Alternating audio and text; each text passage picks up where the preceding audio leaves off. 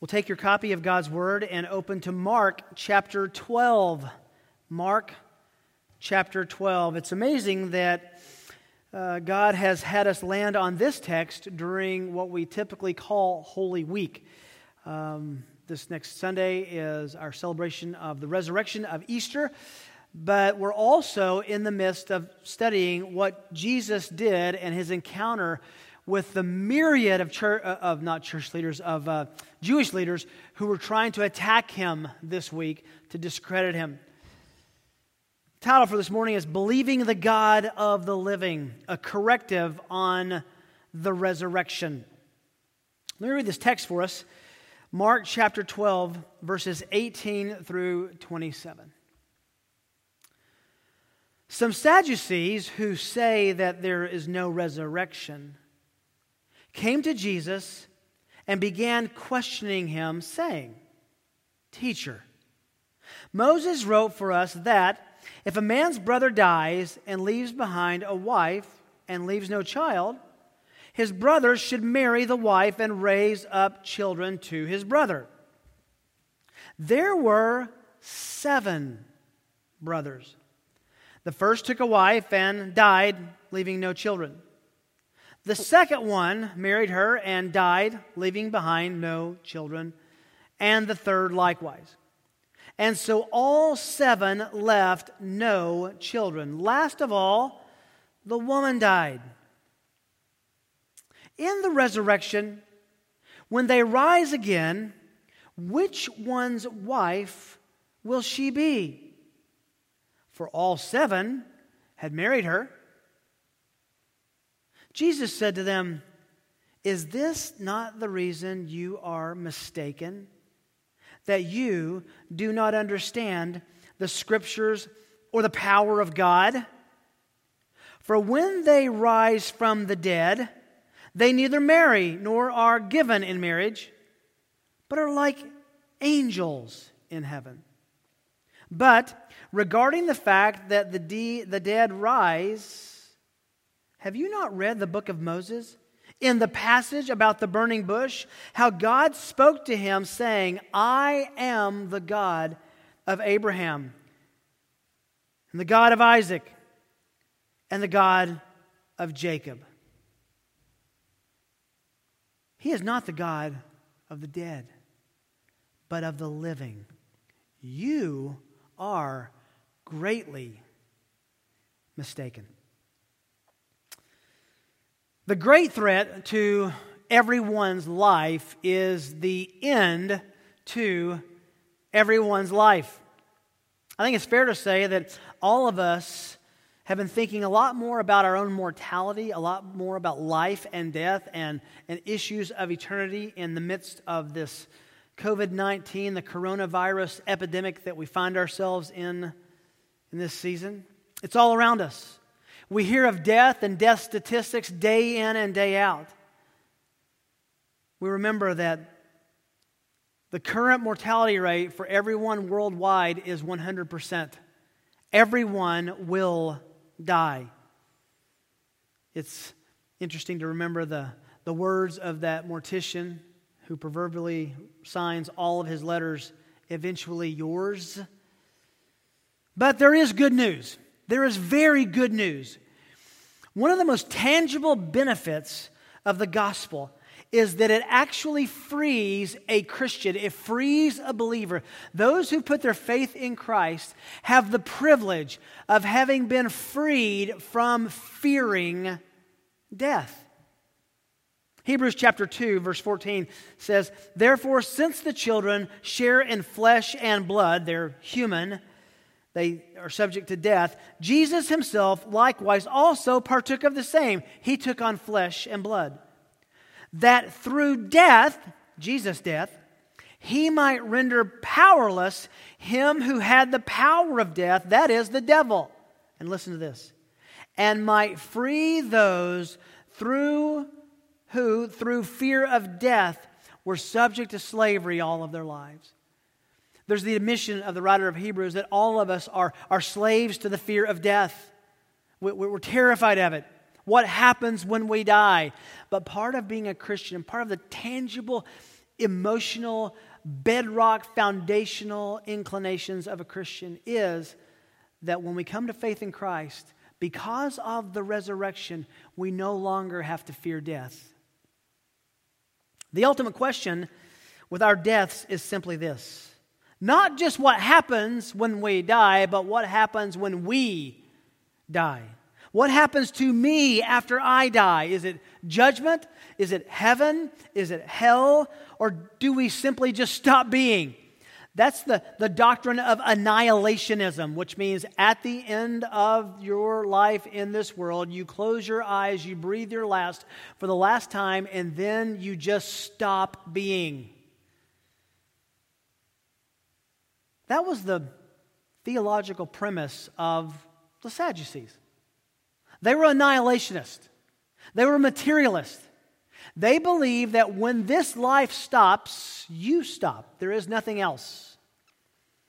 And the text before us is a stinging rebuke to their arrogance and to their theology. Twice in this passage, verses 24 and 27, Jesus tells the, the Sadducees, You are mistaken. It's really, you are sternly wrong. You've, you've missed the point. And there is nothing that you and I want to be more correct about than what happens after we die. Or let's say it another way this is not something you want to be wrong about.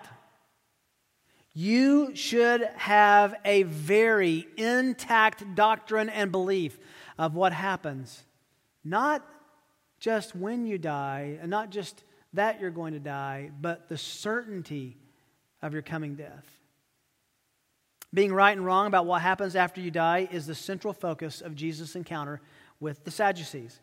Again, it's Passover week in Jerusalem. It is uh, a place where there are tens of thousands, upward of a hundred plus thousand people crowded onto this Temple Mount, trying to get their sacrifices set, trying to offer their, their Passover lamb or goat.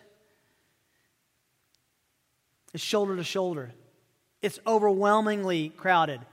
It's during that time that the scribes, we'll see in a moment, the Pharisees, the Sadducees, the chief priests, the elders, would put on very attractive, flowing, um, even uh, uh, overly ornate robes so that when they walked around the Temple Mount, everyone would see them and think, there's someone important. Look down at verse 38. In his teaching, Jesus was saying, Beware of the scribes who like to walk around in long robes. They like respectful greetings in the marketplaces, the chief seats in the synagogues, the places of honor at banquets. This was not just the scribes, these were the Sadducees, the Pharisees, the Sanhedrin in general. They loved walking around with that crowd of people who were, who were drawn to them because of what they were wearing and gave them respect. They were the celebrities especially that week. Problem was, there was a upstart, a blue collar, miracle working teacher from Galilee who had made his way south during the Passover week. Everyone had heard of him. He had even raised the dead, raised Lazarus just a few months before this. He shows up on the Temple Mount, begins to teach, begins to teach in parables, begins to teach straightforwardly, begins to put in, in, in, uh, in their place all the Jewish leaders who are trying to put him in his place. And he becomes the object of attention. Because he was drawing attention away from them, this bitter jealousy rose in their heart and they they conspired to take him out, to, to kill him. So they begin a series of attacks. Some together, even enemies that they were on opposite sides of the theological spectrum, they would join forces and begin to attack him in these seven successive stories that Mark gives us at the end of Mark 11 and into the end of Mark 12.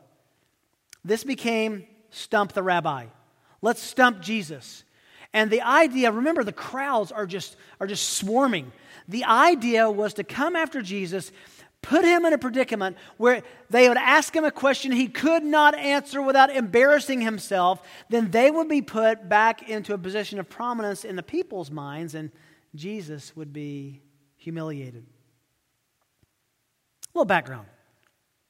Three times in Mark's gospel, Jesus tells us that Jesus had spoken of his resurrection and also the conspiracy of these leaders. Listen to these texts that we've studied before. In Mark 8:31, and Jesus began to teach them that the Son of Man must suffer many things and be rejected by the elders and the chief priests and the scribes and be killed and after three days rise again.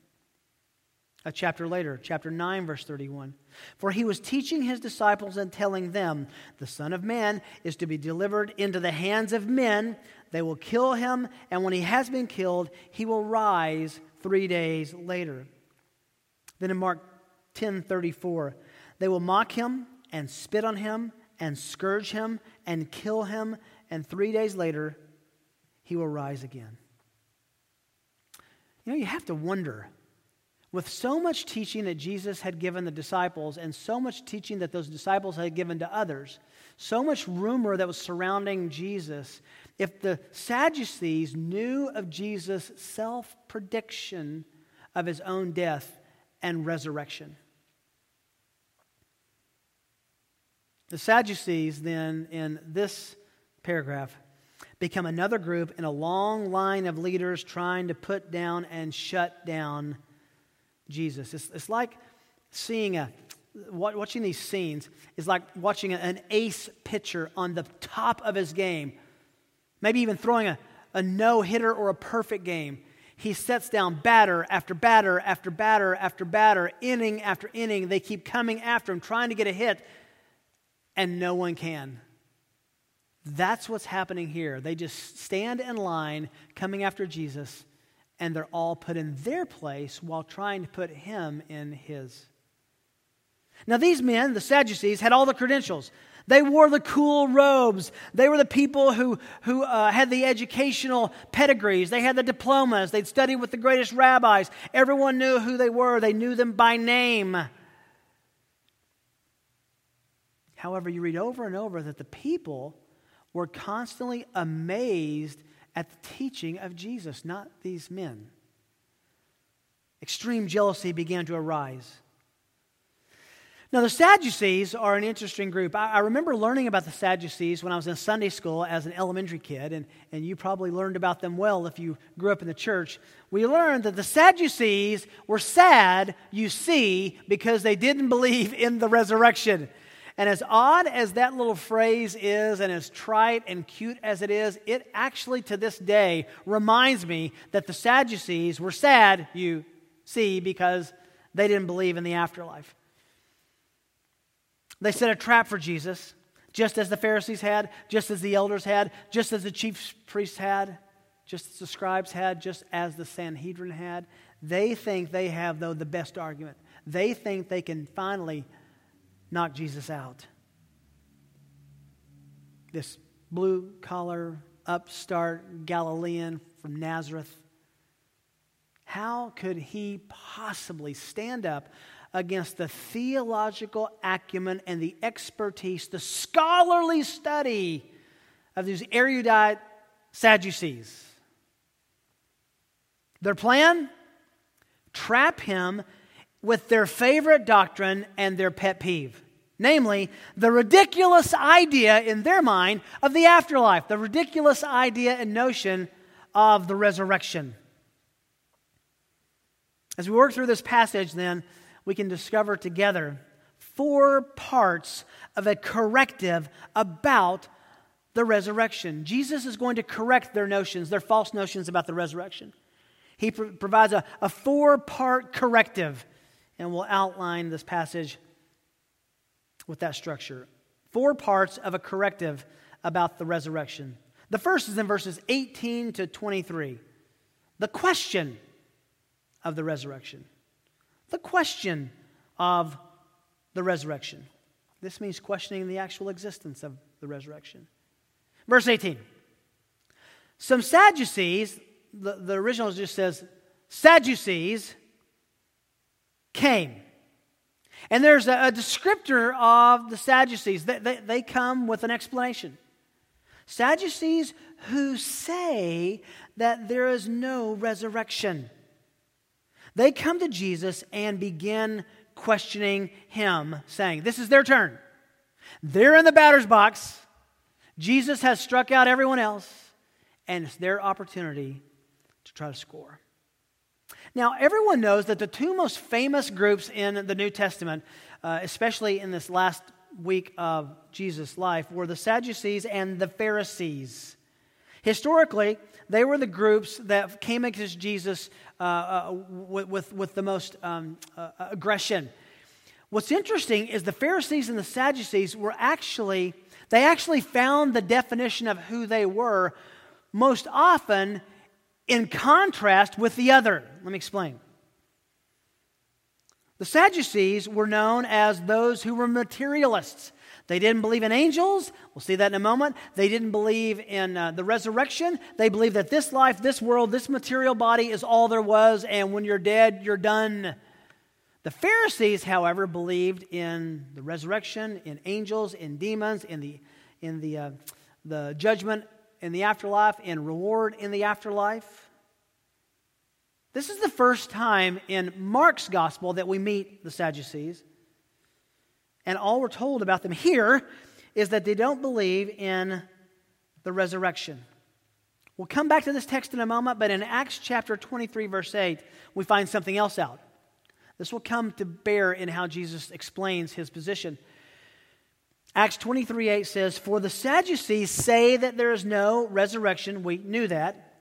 Nor an angel, nor a spirit, but the Pharisees acknowledged them all. See there? They were in opposition to one another as those who believed in the material alone and those who believed in the material and immaterial. Talk more about that and their disbelief in angels in just a moment.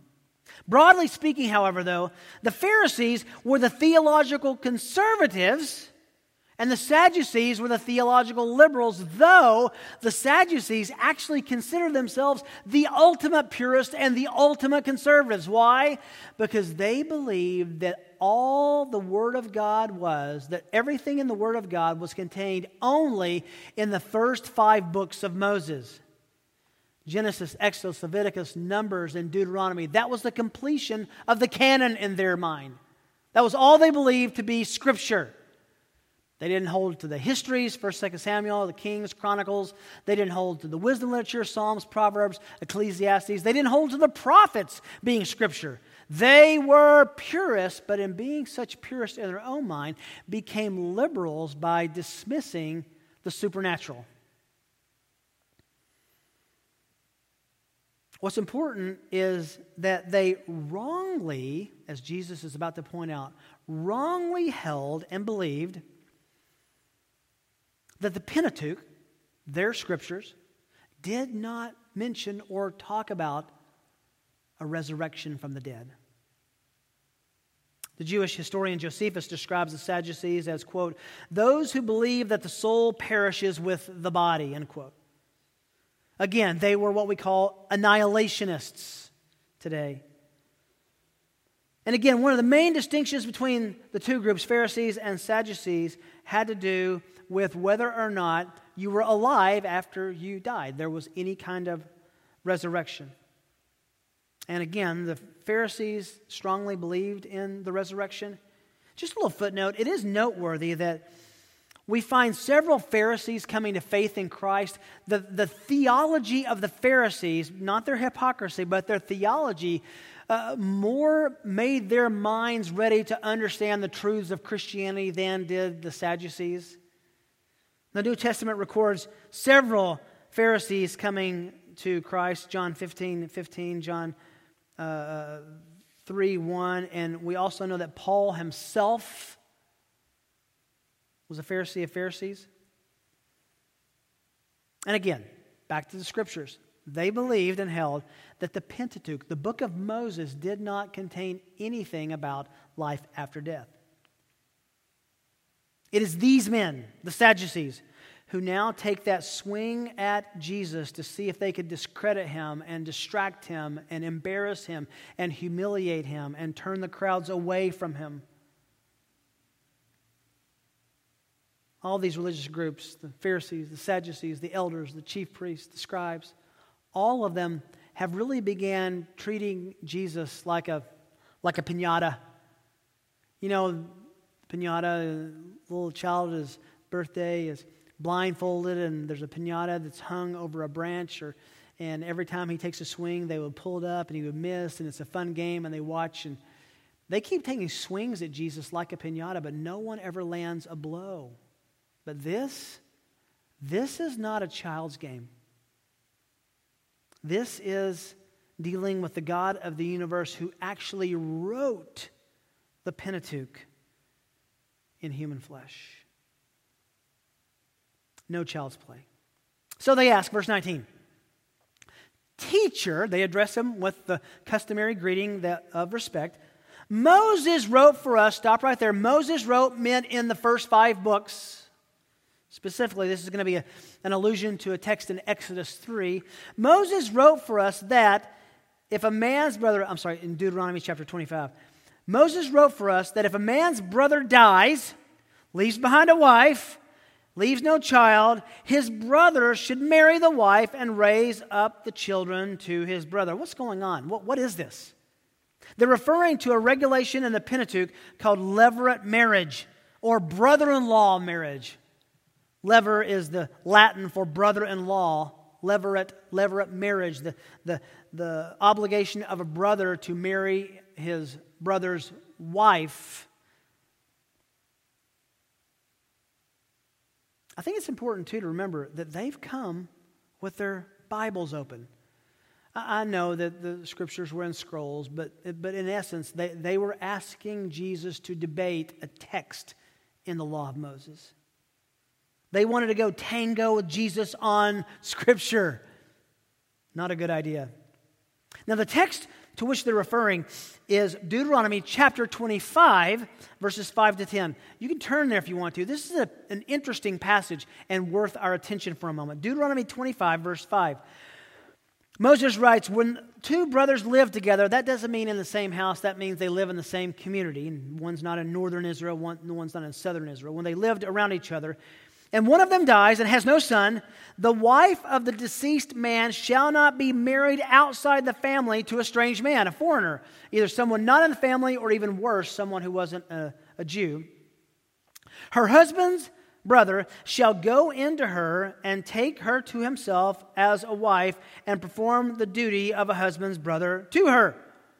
It shall be that the firstborn from whom she bears uh, shall assume the name of his dead brother so his name will not be blotted out from Israel. This was a way of caring for the brother, caring for the, the orphans, caring for the wife. Only the firstborn would be named after the brother. All subsequent children would be to the, the brother who had redeemed her.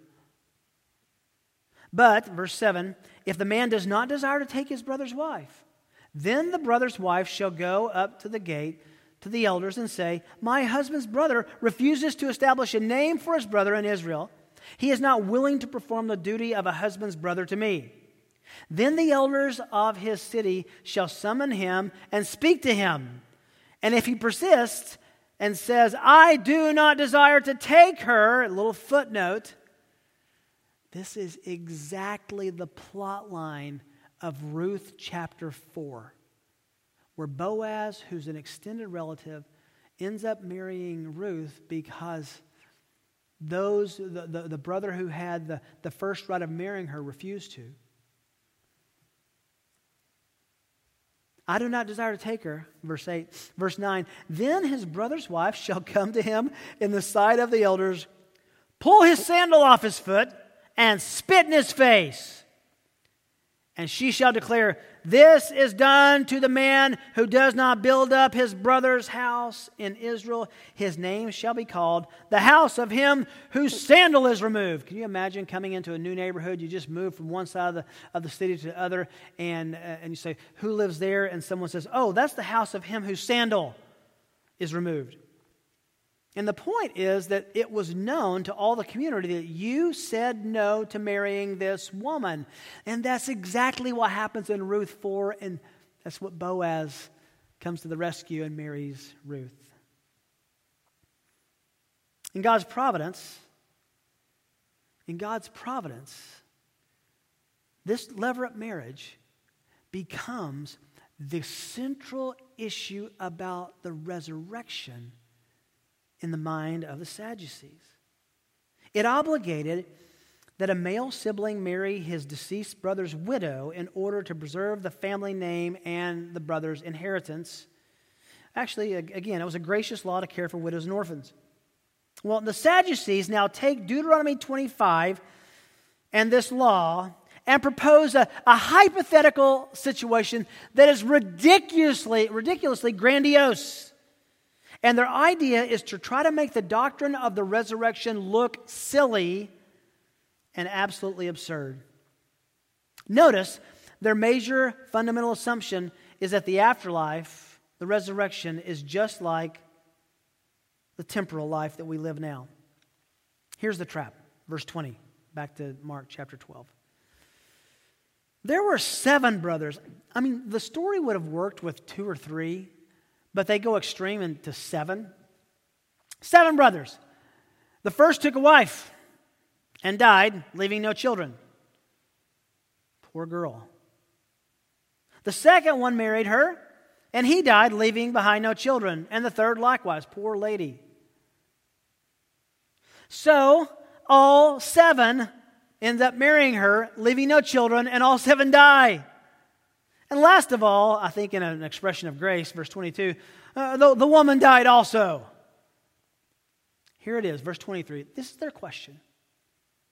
In that scenario, Jesus, in the resurrection, after the people are raised from the dead, when they rise again, that was so tongue in cheek, that was dripping with sarcasm. Probably something like, when they rise again, which one's wife will the woman be? Because all seven had married her in this life.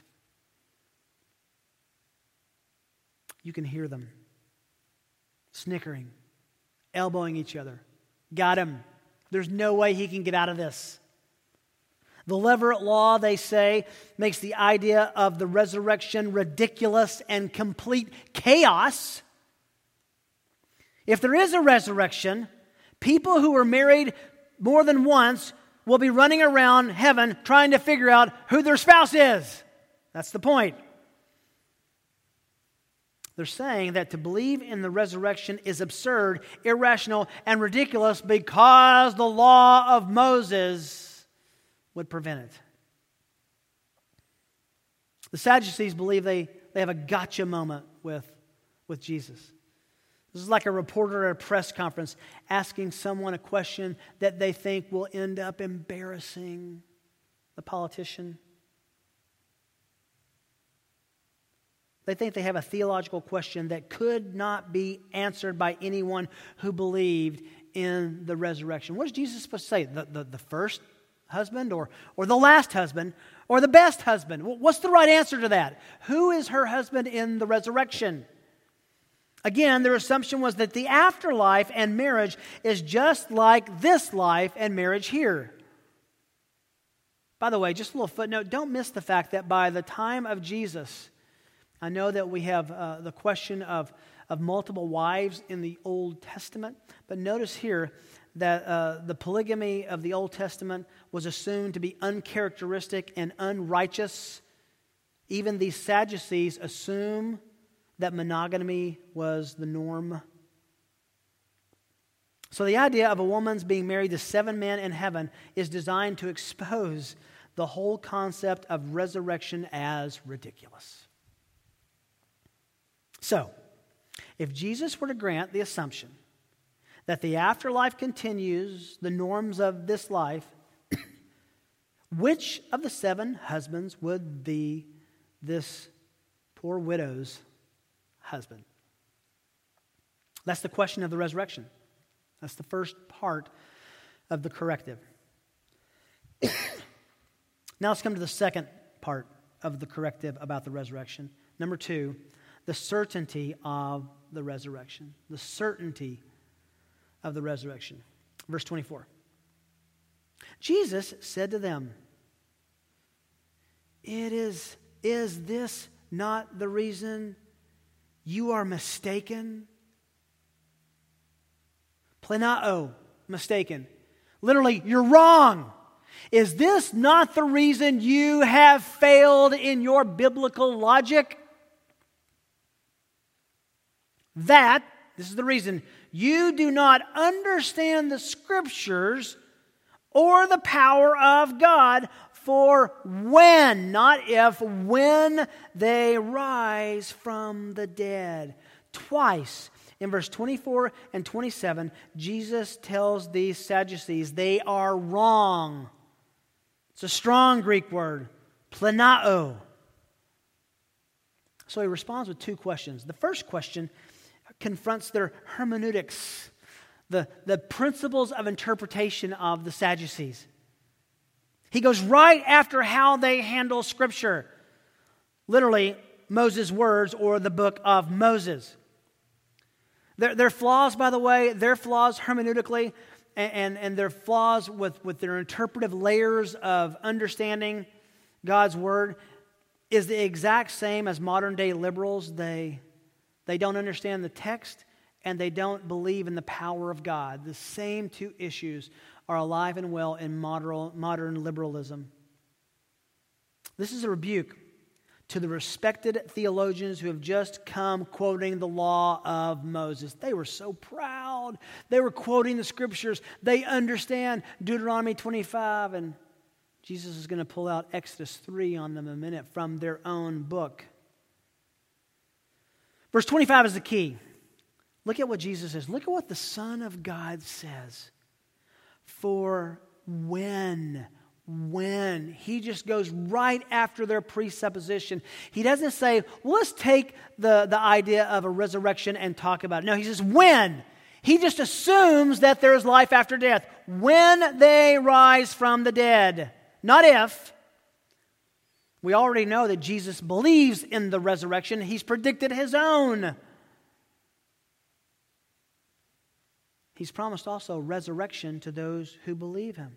There's such a sweet, there's such an endearing text right before Lazarus is raised from the dead. In John 11, verse 25, Jesus is talking to Martha. Jesus says to her, I am, I am the resurrection and the life. He who believes in me will live even if he dies. How clear is that? And everyone who lives and believes in me will never die. That's eternity, eternal life. Do you believe this, Martha? Martha says to him, Yes, Lord. I have believed that you are the Christ, the Son of God, even he who comes into the world. There's an interesting parallel thought there.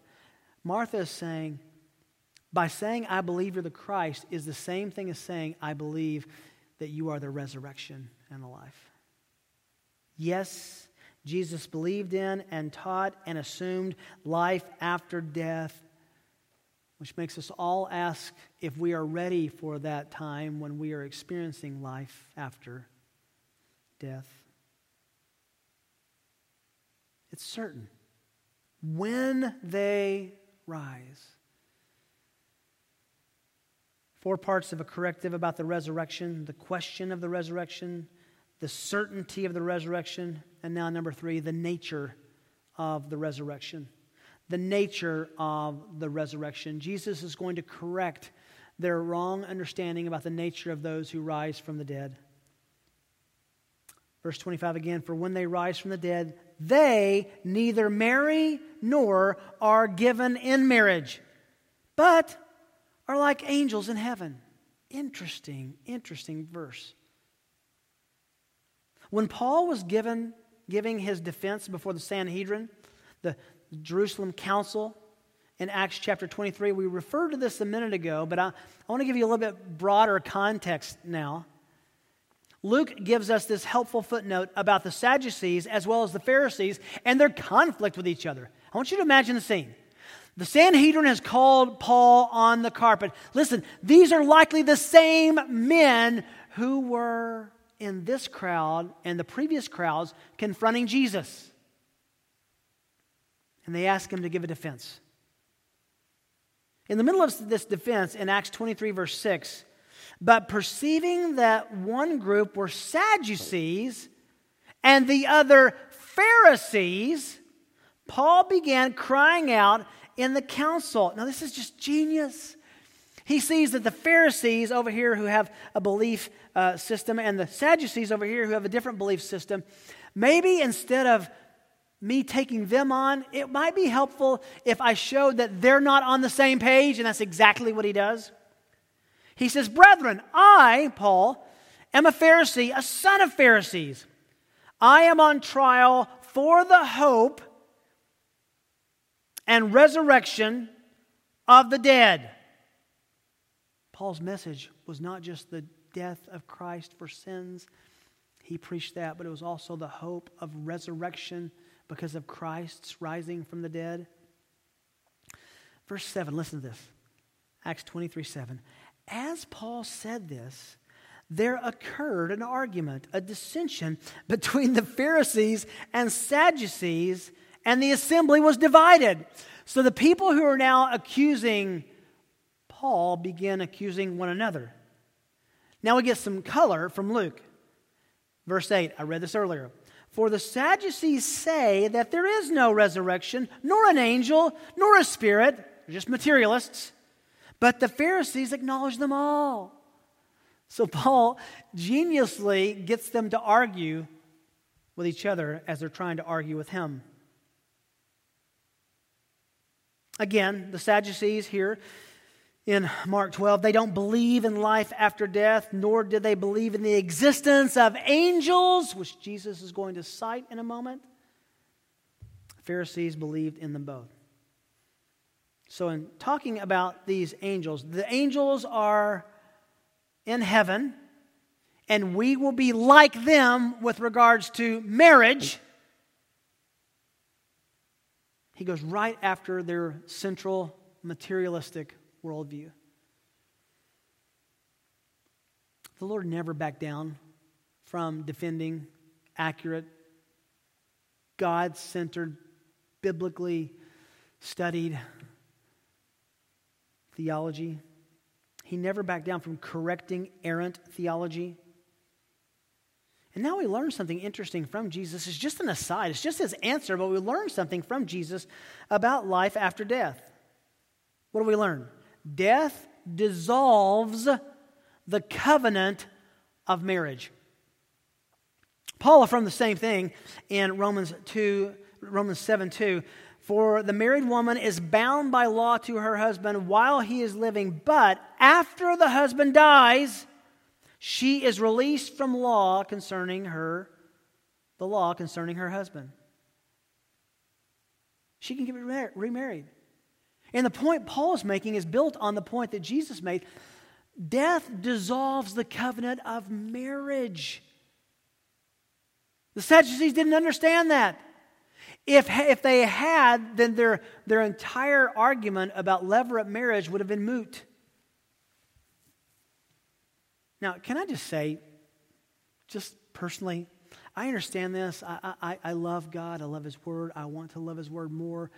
Um, but, but I've always had just a slight bit of theological heartburn over this. Well, not theological, more practical heartburn, because I love my wife so much and to think that we will get to heaven and just say, hey, sister, hey, brother.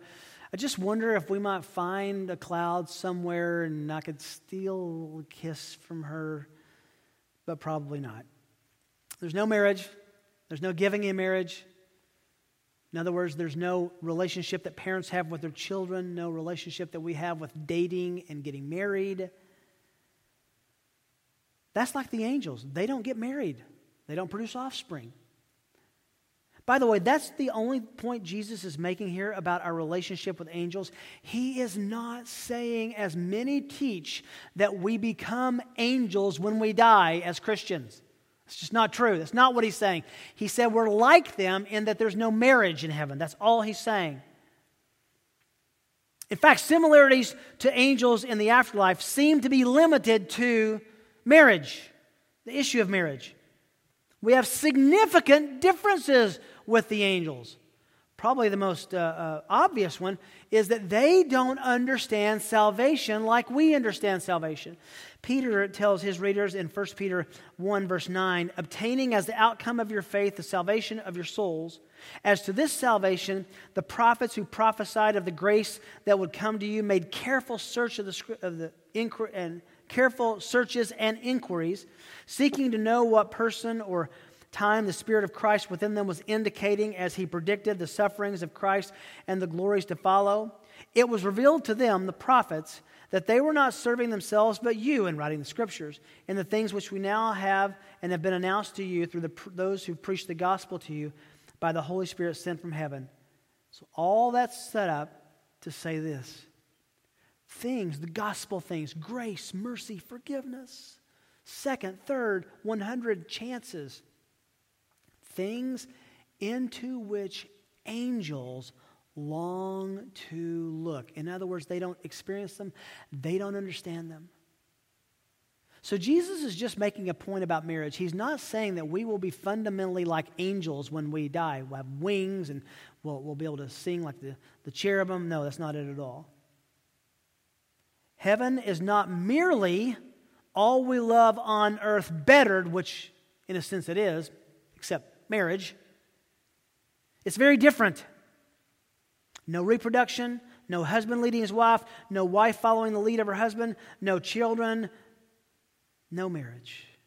Yet, friendship and fellowship and love will be better and deeper and richer between us all. And I really hope that you'll be there. The question of the resurrection, certainty of the resurrection, the nature of the resurrection, and then finally, the proof of the resurrection, verses 26 and 27. The proof of the resurrection. Verse 26. But regarding the fact that the dead rise again, how clear is that? When they rise, the fact, Jesus says, that the dead rise again. Have you read your Bibles? Is what he says. Have you not read in the book of Moses? You want to quote Moses? Okay, have you read the book of Exodus? And then he, remember, they didn't, he didn't say Exodus chapter 3. There were no chapters then. But he could say Exodus where, how does he mark where, where they should read? The situation, the story of the burning bush.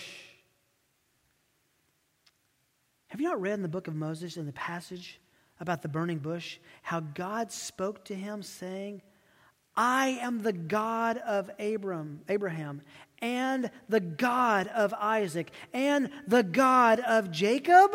It's a question mark. This is Jesus' second question. And he's basically saying, Have you read your Bibles? He, he's saying, if you want to if you want to talk about the Pentateuch, okay, let's go there. Let's go to the Pentateuch. In fact, let's go to the most epic scene in the Pentateuch. Let's go to the scene that we all, Pharisees, Sadducees, all Jews of the time, Jesus himself, treasure, where God gives his name, Yahweh. I am who I am. The, the unspeakable, ineffable tetragrammaton. That was the word that was most holy to all the Jews. He says, let's go to that passage. And that passage actually teaches us what we need to know about the resurrection. Exodus chapter 3, you're welcome to turn there. Very important text.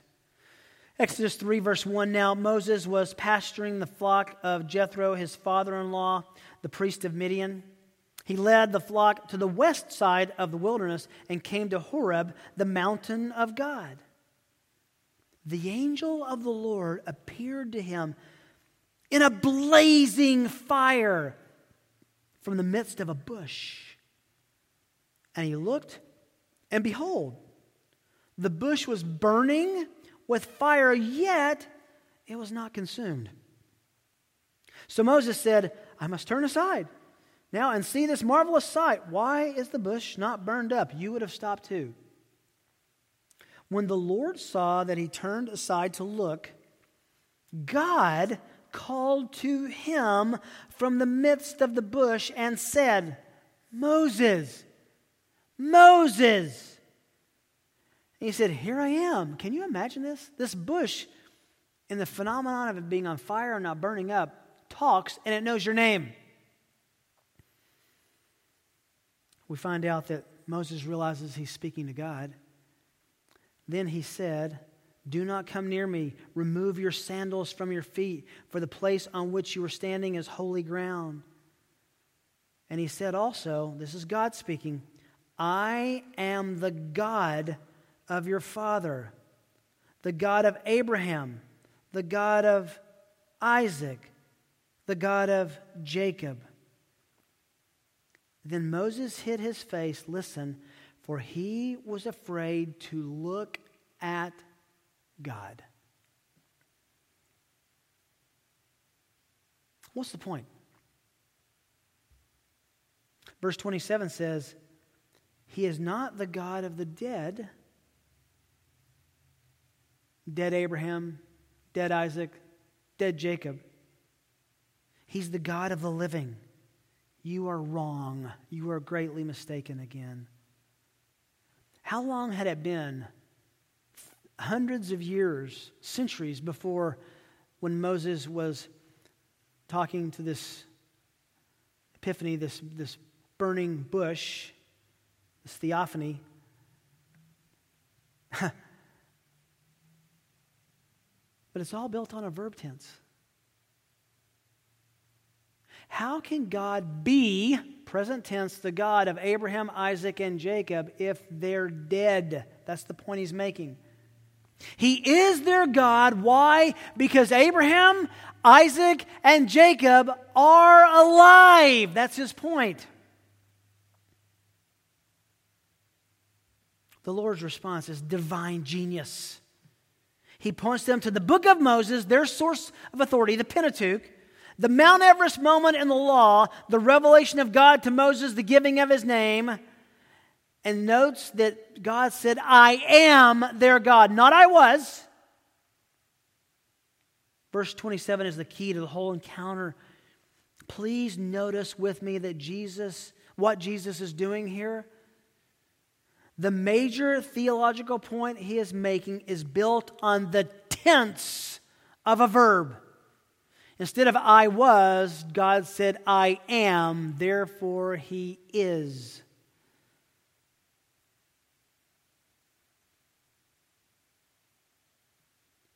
He's saying, I am. They're God now because they're alive. They were resurrected in newness of life. They rose from the dead, not physically yet but absent from the body is present with the Lord, and they were alive. He was their God in that moment. He's still their God today.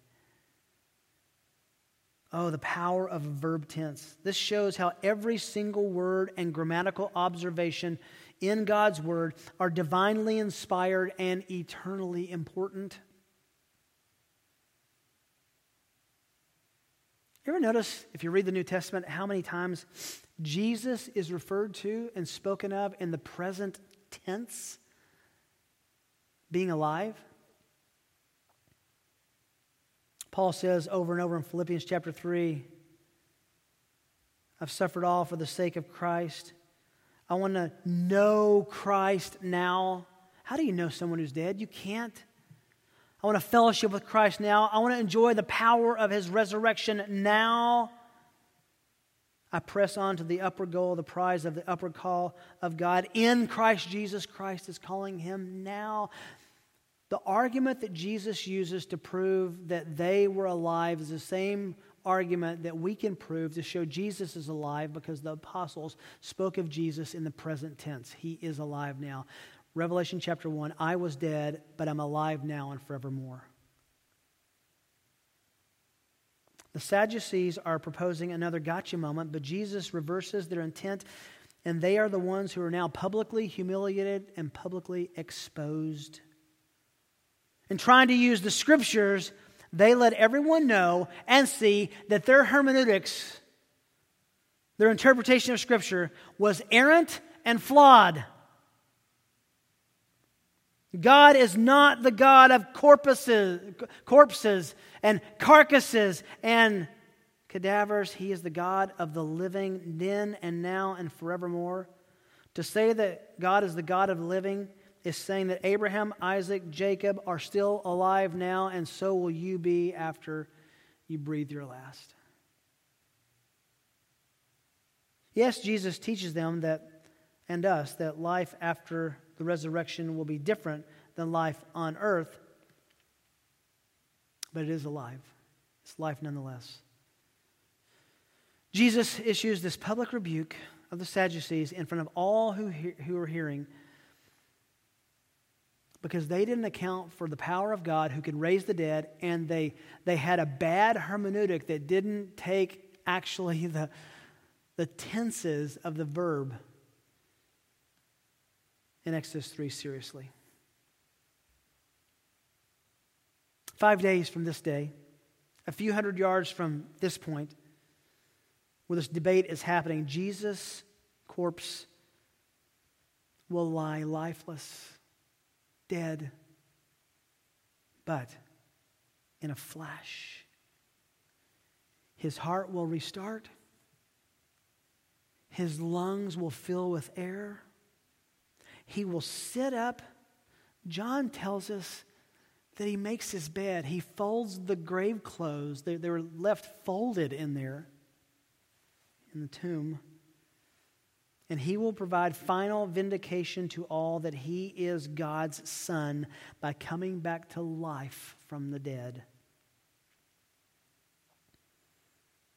Not only this, Paul promises in 1 Corinthians 6 4 now, God has not only raised the Lord, but will also raise us up through his power.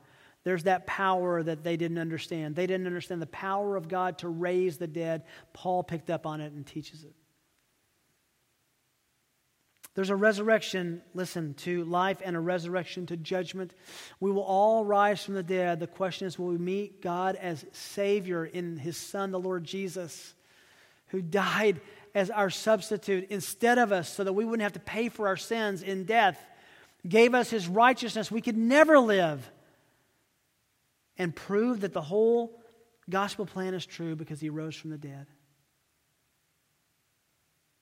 But some will raise, having rejected that, to certain judgment and eternal hell.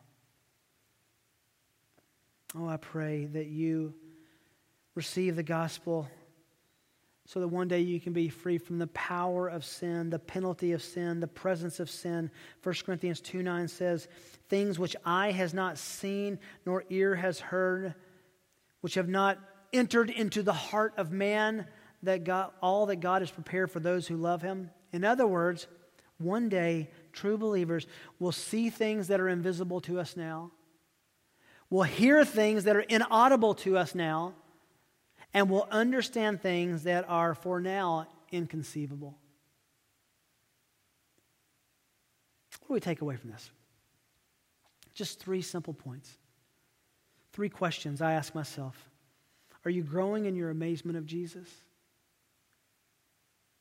What, what, a, what a man, what a God, what a genius to look at the verb tense in Exodus 3 to teach his point. The people are growing in amazement. Are we? Secondly, do you take God's word seriously, even down to the grammatical nuances? Well, we should take a clue from Jesus. Every single grammatical form and structure, every jot and tittle matters because it's inspired, inerrant, and infallible. And then, thirdly, probably most importantly, are you prepared for your resurrection? A lot of people talking about life and death today in the midst of this COVID pandemic. Those are good questions. They should remind us that we need to be ready to meet the Lord at any moment on any day. And the only way to be ready is to believe and receive the good news of the gospel. I want to invite you, if, uh, if you'd like to believe that and you never have, you can do that right now. Where you sit, where you stand, you can believe that God has provided you a Savior for your sins all of your unrighteousness, unrighteousness can be forgiven by simply believing that Jesus will forgive you because he took the penalty for those sins by dying for you instead of you on a cross. And the good news is he didn't stay dead. His resurrection offers us power that Jesus spoke of, that Paul spoke of. That one day we will rise to newness of life with him. I trust during this Easter season that this is something you understand and embrace. If you don't, please feel free to call the church. We're manning the phones during this time. We'd love to talk to you and explain to you what it means to have your eternity settled, your resurrection secure because you believe the gospel.